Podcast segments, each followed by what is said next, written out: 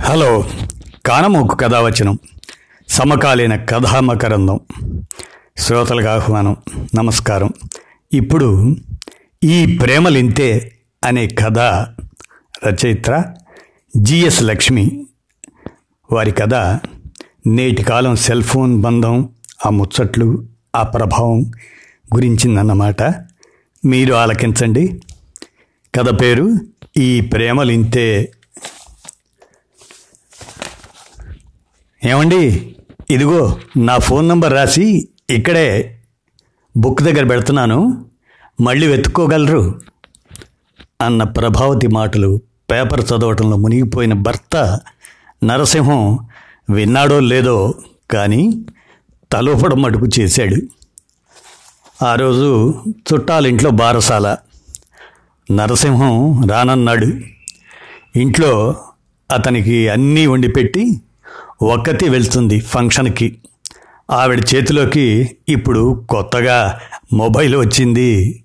అందుకే తన phone number ఓ కాగితం మీద రాసి భర్తకి కనిపించేలా ఎదురుగా పెట్టడమే కాకుండా అక్కడ నంబర్ పెట్టాను అని భర్తకి చెప్పి మరీ బయలుదేరింది ప్రభా.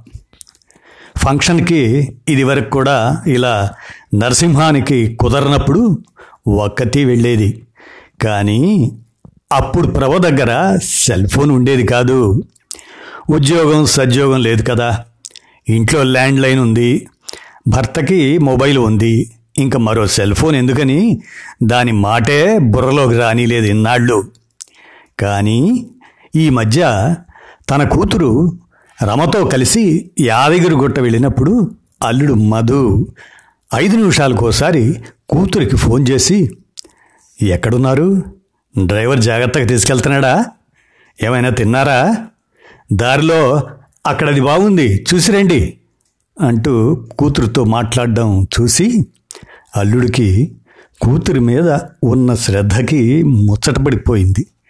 మనకు కావలసిన మనిషి ఎక్కడుంటే అక్కడికి కావలసినప్పుడల్లా ఫోన్ చేసుకునే అవకాశం ఈ మొబైల్ వల్లే కదా. అనిపించి తను కూడా ఒక మొబైల్ కొనుక్కోవాలన్న కోరిక మొలకెత్తింది ప్రభలో. ఆ తర్వాత కోడలు వసుధతో కలిసి చుట్టాలింట్లో పెళ్ళికి వెళ్ళినప్పుడు కొడుకు రవి కూడా కోడలి మొబైల్ ఫోన్కి ఫోన్ చేసి తమ బాగోగులు కనుక్కున్నాడు. అప్పుడే వసుధ ఎంతో ప్రేమగా రవితో మాట్లాడుతూ వెనక్కి వచ్చే దారిలో శారీ మేళా ఉందని వస్తూ వస్తూ అది చూసి వస్తామని రవికి చెప్పడం రవి ఓకే స్వీటీ అంటూ ముద్దుగా ఫోన్లో అనడం ఇవంతా విన్న ప్రభకి ఆ మొబైల్ మరీ అపురూపంగా కనిపించింది. అంతేకాక ఈ మధ్య చిన్న పెద్ద తేడా లేకుండా ప్రతి వాళ్ళ చేతిలోనూ మొబైలు వాళ్ళు దాన్ని పట్టుకొని అది రోడ్డా షాపా అని కూడా చూడకుండా ఒకటే మాట్లాడడం. ఇవన్నీ చూసిన ప్రభకి తను మటుకు ఎందుకు మొబైల్ కొనుక్కోకూడదు అనిపించింది. ఇవన్నీ పక్కన పెడితే ఆ మధ్య శారదక్కయ్య ఇంట్లో పేరంటంలో చూసింది. ప్రతి వాళ్ళ చేతిలోనూ మొబైలే. ప్రతి వాళ్ళని వాళ్ళ వాళ్ళ మొగుళ్ళు సరిగ్గా చేరారా లేదా అని అడగటమే. అది విని ఈ ఆడాళ్ళందరూ మురిసి ముక్కలైపోవడమే. అందాక ఎందుకు? మొన్న గౌతమిలో రాజమండ్రి వెళ్తుంటే చూసింది కదా? ప్రతి వాళ్ళు ట్రైన్ ఎక్కగానే ఎక్కినట్టు తర్వాత రైలు బయలుదేరినట్టు ఫలానా స్టేషన్లో వచ్చినట్టు అందులో చెప్తూనే ఉన్నారాయే. ఇటొచ్చి ఒక్క తను మాత్రమే రైలు ఎక్కిందో లేదో రైలు కదిలిందో లేదో తన మొగుడు నరసింహానికి తెలీదు. ఎందుకంటే తన దగ్గర మొబైల్ లేదు కనుక. అన్నిటికన్నా ఎక్కువగా ప్రభ ప్రభావితమైన సంఘటన ఇంకోటి ఉంది ఆ రోజు పద్మావతమ్మ గారింట్లో మనవడి బారసాలు జరుగుతుంది. చుట్టాలు స్నేహితులు చాలామంది వచ్చారు. మామూలుగానే ఒకవైపు బారసాలు జరుగుతూనే ఉంది. మరోవైపు అందరూ చిన్న చిన్న గుంపులుగా విడిపోయి కబుర్లలో పడ్డారు అప్పుడు మౌలాలి నుంచి వచ్చిన మాలతి చాలా ఆసక్తికరంగా చెప్పటం మొదలుపెట్టింది. పెద్దాళ్ళు ఆఫీసులకి పిల్లలు స్కూళ్ళకి వెళ్ళిపోయాక ఆ ఫ్లాట్లో ముసలాళ్ళిద్దరే ఉన్నారు. వంట గ్యాస్ కనెక్షన్ సరిగ్గా ఉందో లేదో చూడాలి అంటూ ఎవరో వస్తే తలుపు తీశారట. అంతే వాళ్ళిద్దరిని కుర్చీలకు కట్టేసి ఇంట్లో ఉన్న డబ్బు నగలు పట్టుకుపోయారట. పట్టపగలు చుట్టూ అపార్ట్మెంట్లే అయినా ఎవరికీ తెలియలేదు. ముసలాళ్ళిద్దరూ పాపం ఏం చేయగలరు? ఎదిరిస్తే పొడి చేస్తామని కత్తి చూపించి బెదిరించారట. యాక్షన్తో సహా చెబుతున్న మాలతి మాటలు విస్తుపోతూ విన్నారు అందరూ. అది విన్న దగ్గర నుంచి అందరూ ఎక్కడెక్కడ ఎన్నెన్ని దొంగతనాలు జరిగాయో ఎవరికి తెలిసిన వాళ్ళు గందరగోళంగా చెప్పేసుకుంటున్నారు. కానీ వనజ మటుకు తన మొబైల్ను తీసి ఆఫీసులో ఉన్న భర్త రంగనాథానికి ఫోన్ చేసి మాలతి చెప్పిన విషయం చెప్పి ఇంటి దగ్గరున్న తన అత్తమామల్ని హెచ్చరించమని చెప్పింది. ఆయన వెంటనే ఇంటికి ఫోన్ చేసి వాళ్ళ అమ్మా నాన్నలకి విషయం చెప్పి జాగ్రత్తలు ఒకటి రెండు సార్లు చెప్పాడు. అందరూ అత్తమామల మీద వనజకున్న అభిమానానికి ఆవిడ ముఖం మీదే పొగడ్తల వర్షం కురిపించేశారు. ఆ పవర్తలకి వనజ ఎంత ముడిసిపోయిందో వెలిగిపోతున్న ఆ మొహం చూస్తేనే తెలిసిపోయింది ప్రభకి. కానీ అంతలోనే ఓ అనుమానం కూడా వచ్చింది. ఆ జాగ్రత్త ఏదో డైరెక్ట్గా ఇంటికి ఫోన్ చేసి అత్తమామలకే చెప్పొచ్చు కదా మధ్యలో ఆఫీసులో పనిలో ఉన్న భర్తను డిస్టర్బ్ చేయటం ఎందుకు అని. ఆ మాటే అడిగితే వనజ ఓ నవ్వు నవ్వి ప్రభా మనం ఏం చేసినా అది త్రూ ప్రాపర్ ఛానల్ ద్వారా వెళ్ళాలి. అప్పుడే దానికో గుర్తింపు గౌరవం ఉంటాయి. ఇప్పుడు ఇలా మా వారికి చెప్పడం వల్ల తన అమ్మానాన్నల గురించి నేను ఆలోచిస్తున్నానని ఆయన దృష్టిలో నా ఇమేజ్ పెరుగుతుంది. ఇంతమంది ముందు నేను అత్తమామలకి ఇచ్చే ప్రాముఖ్యత చూసి వీళ్ళలో నా మీద గౌరవం పెరుగుతుంది. ఏం చేసినా సరే దానికో గుర్తింపు ఉండేలా చూసుకోవాలి అని హితబోధ చేసింది. ఈ గౌరవం అంతా వనజ చేతిలో మొబైల్ ఉండటం వల్లే కదా సాధ్యమైంది అనుకున్న ప్రభ తనకు కూడా గుర్తింపు కావాలంటే మొబైల్ కొనుక్కోక తప్పదని నిర్ణయించేసుకుంది తన కోరికను ఇంట్లో వాళ్ళకి చూచాయిగా తెలియజేసింది ప్రభ. అర్థం చేసుకున్న కొడుకు తల్లికి ఒక మంచి స్మార్ట్ ఫోన్ కొనిచ్చాడు. కోడలు దాన్ని ఎలా వాడాలో ఒకటికి పదిసార్లు ప్రభకి అర్థమయ్యేలా చెప్పింది. ఇక అప్పటి నుంచి ప్రభ ఇంట్లో తనకి వచ్చే మెసేజ్లు చూసుకుంటున్నా సరే ఎప్పుడు బయటికి వెళ్ళే పని పడుతుందా? ఎప్పుడు మొబైల్ పట్టుకెళ్ళి అందరి ముందు మొగుడితో ముద్దు ముద్దుగా మాట్లాడదామా అనుకుంటుంటే ఇదిగో ఇప్పుడు ఈ అవకాశం వచ్చింది. అందుకే ప్రభ ఆ రోజు మర్చిపోకుండా బాగా గుర్తుపెట్టుకొని మరీ తన హ్యాండ్ బ్యాగ్లో మొబైల్ ఫోన్ పెట్టుకోవడమే కాకుండా దాని నంబర్ రాసి నరసింహానికి కనపడేలా ఆ కాగితం పెట్టి ఆ మాట ఒకటికి పదిసార్లు చెప్పి మరీ బయలుదేరింది ఫంక్షన్కి. బారసాల మహోత్సవానికి ప్రభ వెళ్ళేసరికి చాలామంది ఉన్నారు అక్కడ అందరి మధ్యలో చోటు చూసుకొని కూర్చుంది. అందరినీ పలకరిస్తూ మాట్లాడుతూనే ఉంది. కానీ ప్రభ దృష్టంతా తన మొబైల్ నుంచి వచ్చే రింగ్ సౌండ్ మీదే ఉంది. పది నిమిషాలు చూసింది. పావు గంట దాటింది. నరసింహం పాపం ప్రభ అజాపదా కనుక్కోలేదు. ఇంకా లాభం లేదు.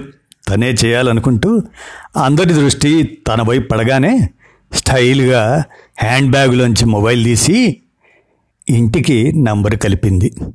భర్త నరసింహం ఎత్తాడు. తన కంఠాన్ని ఎంతో మార్ధవంగా మార్చి హలో నేనేనండి ప్రభని. నేను జాగ్రత్తగానే వచ్చాను. చేరగానే ఫోన్ చేయమన్నారు కదా అందుకే చేస్తున్నాను అంది. అట్నుంచి ఏంటి? నేను ఎప్పుడు ఫోన్ చేయమన్నాను? వాళ్ళ ఇంటికి ఇదివరకు చాలాసార్లు వెళ్ళావు కదా. ఇవాళ ఏదో కొత్తగా చెప్తావేంటి? అంటూ ఫోన్ పెట్టేశాడు నరసింహం. ఈ మనిషికి ఫోన్లో ఎలా మాట్లాడాలో కూడా తెలీదు. నలుగురి మధ్యలో ఉంది కదా ఆ మాత్రం అందరికీ వినిపిస్తుందనే జ్ఞానం ఉండొద్దు అనుకుంటూ ఎప్పట్లాగే మనసులోనే తిట్టేసుకుంటూ నల్లబడిపోతున్న మొహం మీదకి కష్టపడి చిరునవ్వు తెచ్చుకుంది ప్రభ. ఆమె అదృష్టం. అందరూ ఎవరికి వాళ్ళు గట్టిగా మాట్లాడేసుకుంటున్నారు కనుక నరసింహం మాటలు ఎవరికి వినపడలేదు. తేలిగ్గా ఊపిరి తీసుకుంది. మరి ఇంకా చస్తే మొగుడికి ఫోన్ చేయకూడదు అనుకుంటూ చుట్టాలతో కబుర్లో పడిపోయింది. బారసాల మహోత్సవం బాగా జరిగింది. చంటి పిల్లాడికి బహుమతులు చదివించి విందు భోజనానికి బయలుదేరారు. విస్తరి ముందు కూర్చోగానే ప్రభ మొబైల్ మోగింది. అలవాట్లేని ప్రభ ముందు పట్టించుకోలేదు. పక్కనున్న ఆవిడ మీ సెల్ ఫోనే మోగుతుంది అన్నాక గబుక్కున హ్యాండ్ బ్యాగ్లోంచి మొబైల్ తీసింది. చూస్తే ఇంటి నుంచే ఫోను. అప్పటిదాకా మామూలుగా ఉన్న ప్రభ మొహం మందారంలా విచ్చుకుంది. వెంటనే ఎత్తి హలో అంది మెత్తగా. వెంటనే అట్నుంచి నరసింహం పెరుగు గిన్నె ఎక్కడ పెట్టావు? ఇందాక నుంచి వెతుకు చస్తున్నాను అన్నాడు. మ్లానమవుతున్న మోహాన్ని బలవంతంగా ఆపుకుంటూ చుట్టూ ఉన్న వాళ్ళకి వినపడకూడనంత నెమ్మదిగా పొద్దున్నే తోడెట్టాను స్టవ్ పక్కనే ఉంది అంది. ఏమిటి? కాస్త గట్టిగా చెప్పు! అట్నుంచి గట్టిగా వినిపించింది. పక్క వాళ్ళకి వినపడకూడదని విస్తరి ముందు నుంచి లేచి ఓ మూలకు వెళ్ళి స్టవ్ పక్కనే పెట్టాను అంది. ఇందాక నుంచి ఫ్రిడ్జ్ అంతా వెతుక్కు చస్తున్నాను. అవును ఆ ఫ్రిడ్జ్లో అన్ని గిన్నెలున్నాయేంటి ఎప్పుడో పప్పు కూడా ఎండిపోయి అందులోనే ఉంది. అలా అన్ని ఫ్రిడ్జ్లో ఉంచేస్తే ఎలా? ఎక్కడ లేని జబ్బులు ఫ్రిడ్జ్లో పెట్టిన వాటి వల్లే వస్తాయని మన పేపర్లో రాశారు. చూడలేదు. ఫోన్లో ఎప్పుడేం మాట్లాడాలో తెలియని వాళ్ళతో మాట్లాడాలి అనుకోవటం ఎంత బాధో తెలిసొచ్చింది ఆవిడికి. మాట్లాడమే? వినపడలేదా? ఆ రోజు న్యూస్ పేపర్ కూడా చూపించి చదవమని నీకు చెప్పాను. చదవలేదా? మాట్లాడలేదు ఆవిడ. తన చుట్టూ పది మంది ఉన్నారు. ఏం మాట్లాడినా అందరికీ వినిపిస్తుంది. ఇందాక పాలవాడు వచ్చాడు. వాడికి క్రితం నెల ఎక్కువ ఇచ్చాం కదా. అది ఎక్కడ రాసి పెట్టావు అదంతా గుర్తులేక అలమరులన్నీ తెగ వెతికాను ఆ కాగితం కోసం. ఒకసారి కళ్ళు మూసుకుంది ప్రభ. కళ్ళ ముందు అలమరులో ఉన్న బట్టలన్నీ మంచం మీద కుప్పగా కనిపించాయి.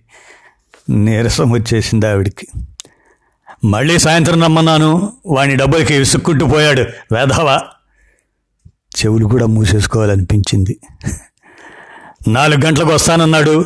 అక్కడ అక్కర్లేని కబుర్లో పడిపోక భోజనం అవగానే వచ్చేయి. అసలే మీ వాళ్ళని చూస్తే నీకు ఒళ్ళు తెలియదు మొబైల్ మీదున్న ఎర్ర బటన్ నొక్కేయాలన్నంత ఆవేశం వచ్చింది. ప్రభకి వినబడుతుందా? హెచ్చిన గొంతుక జవాబుగా అంది నెమ్మదిగా. అటు టప్పున ఫోన్ పెట్టేసిన శబ్దం వినిపించగానే మొబైల్ ఆఫ్ చేసి వచ్చి నీరసంగా భోజనం ముందు కూలబడింది ఆ మొబైల్ని చూస్తుంటే ఇంట్లో పడుతున్నది చాలక బయటకు వచ్చినప్పుడు కూడా ఈ బ్యాండ్ బాజా కోరి తెచ్చుకున్నట్లు అనిపించింది ప్రభకి. ఇంటికి వెళ్ళేటప్పటికీ ఇంకా ఎవరు ఆఫీసుల నుంచి స్కూళ్ళ నుంచి ఇంటికి రాలేదు. ప్రభ కాళ్ళు చేతులు కడుక్కొని కాఫీ కలిపి తెచ్చి భర్తకిచ్చి తను తీసుకొని కూర్చుంది. నరసింహం పక్కనే ఉన్న బాక్సులోంచి ట్యాబ్లెట్ తీసిస్తూ పొద్దున హడావుడిలో బీపీ ట్యాబ్లెట్ వేసుకోకుండా వెళ్ళిపోయావు ఇదిగో ఇది వేసుకొని కాఫీ తాగి కాసేపు పడుకో. ఆ వెదవ టీవీ పెట్టుకొని కూర్చోకో. మళ్ళీ తలనొప్పి వస్తే నువ్వు తట్టుకోలేవు. అన్నాడు ఆర్డర్ వేస్తున్నట్లు. ఏం మనిషో? ప్రేమగా మాట్లాడడం కూడా తెలీదు. అక్కడ అధికారమే. అన్నీ ఆర్డర్ వేసినట్టే. వెనకటి తరం వాళ్ళు ఇంతేనేమో. మనసు నిండా ప్రేమ ఉంటుంది. కానీ దాన్ని పైకి చూపించరు. ప్రేమను ఎలా చూపించాలో కూడా తెలియకుండానే జీవితాలు వెళ్ళిపోతున్నాయి. మా ప్రేమలు ఇంతే. ఇలాగే ఉంటాయి. అర్థం చేసుకోవాలంతే అనుకుంటూ తనలో తానే నవ్వుకుంది ప్రభ. ఇదండి కథ. ఈ ప్రేమలింతే అనే ఈ కథని జిఎస్ లక్ష్మి రాశారు. ఇది నేటి సమకాలీన కథ మకరందంగా శ్రోతలకు వినిపించాను. విన్నారు కదా? ధన్యవాదాలు.